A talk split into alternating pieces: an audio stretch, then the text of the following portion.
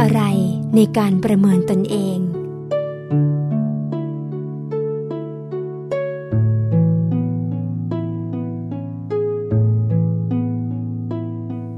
เรามีความจำเป็นที่จะต้องเป็นคนดี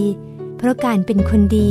จะนำมาซึ่งความสุขในการดำรงชีวิต ทั้งต่อตนเองและคนรอบข้าง แต่เราจะรู้ได้อย่างไร ว่าเรามีการพัฒนาตนเอง พื่อก้าวขึ้นสู่ความเป็นคนดีได้มากน้อยแค่ไหน ดังนั้นจึงจำเป็นที่จะต้องมีการประเมินตัวเองอย่างเป็นขั้นเป็นตอน โดยอาศัยหลักที่พระสัมมาสัมพุทธเจ้าได้ส่งให้ไว้ คือให้เราตรวจดูศรัทธา ว่าเรามีศรัทธาเพิ่มมากขึ้นแค่ไหน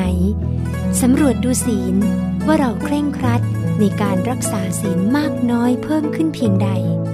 โดยดูได้จากความละอาย และเกรงกลัวต่อบาปว่าเรามีมากขึ้นบ้างไหม จากนั้นให้ดูว่าเรามีสุตตะ คือการฟังการศึกษาธรรมะ เพิ่มขึ้นไหม ซึ่งเป็นการประเมินค่าในด้านการศึกษาธรรมะ เพื่อให้เรามีความรู้ในการสอนตนเอง พัฒนาชีวิตได้อย่างถูกหลักวิชาเพิ่มมากขึ้น ส่วนลำดับต่อไป ขอให้สำรวจดูจาคะ คือความเสียสละตัดใจ ว่าเราสามารถสละสิ่งของ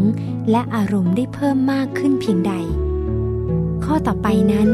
ขอให้สำรวจดูปัญญา ว่าเราก้าวไปถึงขั้นไหนแล้ว ตั้งแต่รู้จำรู้จริง รู้แจ้ง รวมไปถึงภาวนามยะปัญญาลำดับสุดท้ายคือปฏิพานธ์ความสามารถในการตอบปัญหา และแก้ไขปัญหา อันถูกต้อง การสำรวจตนเองอย่างนี้ จะทำให้เราทราบถึงการพัฒนาตัวเอง ให้ดำเนินชีวิตไปอย่างถูกต้อง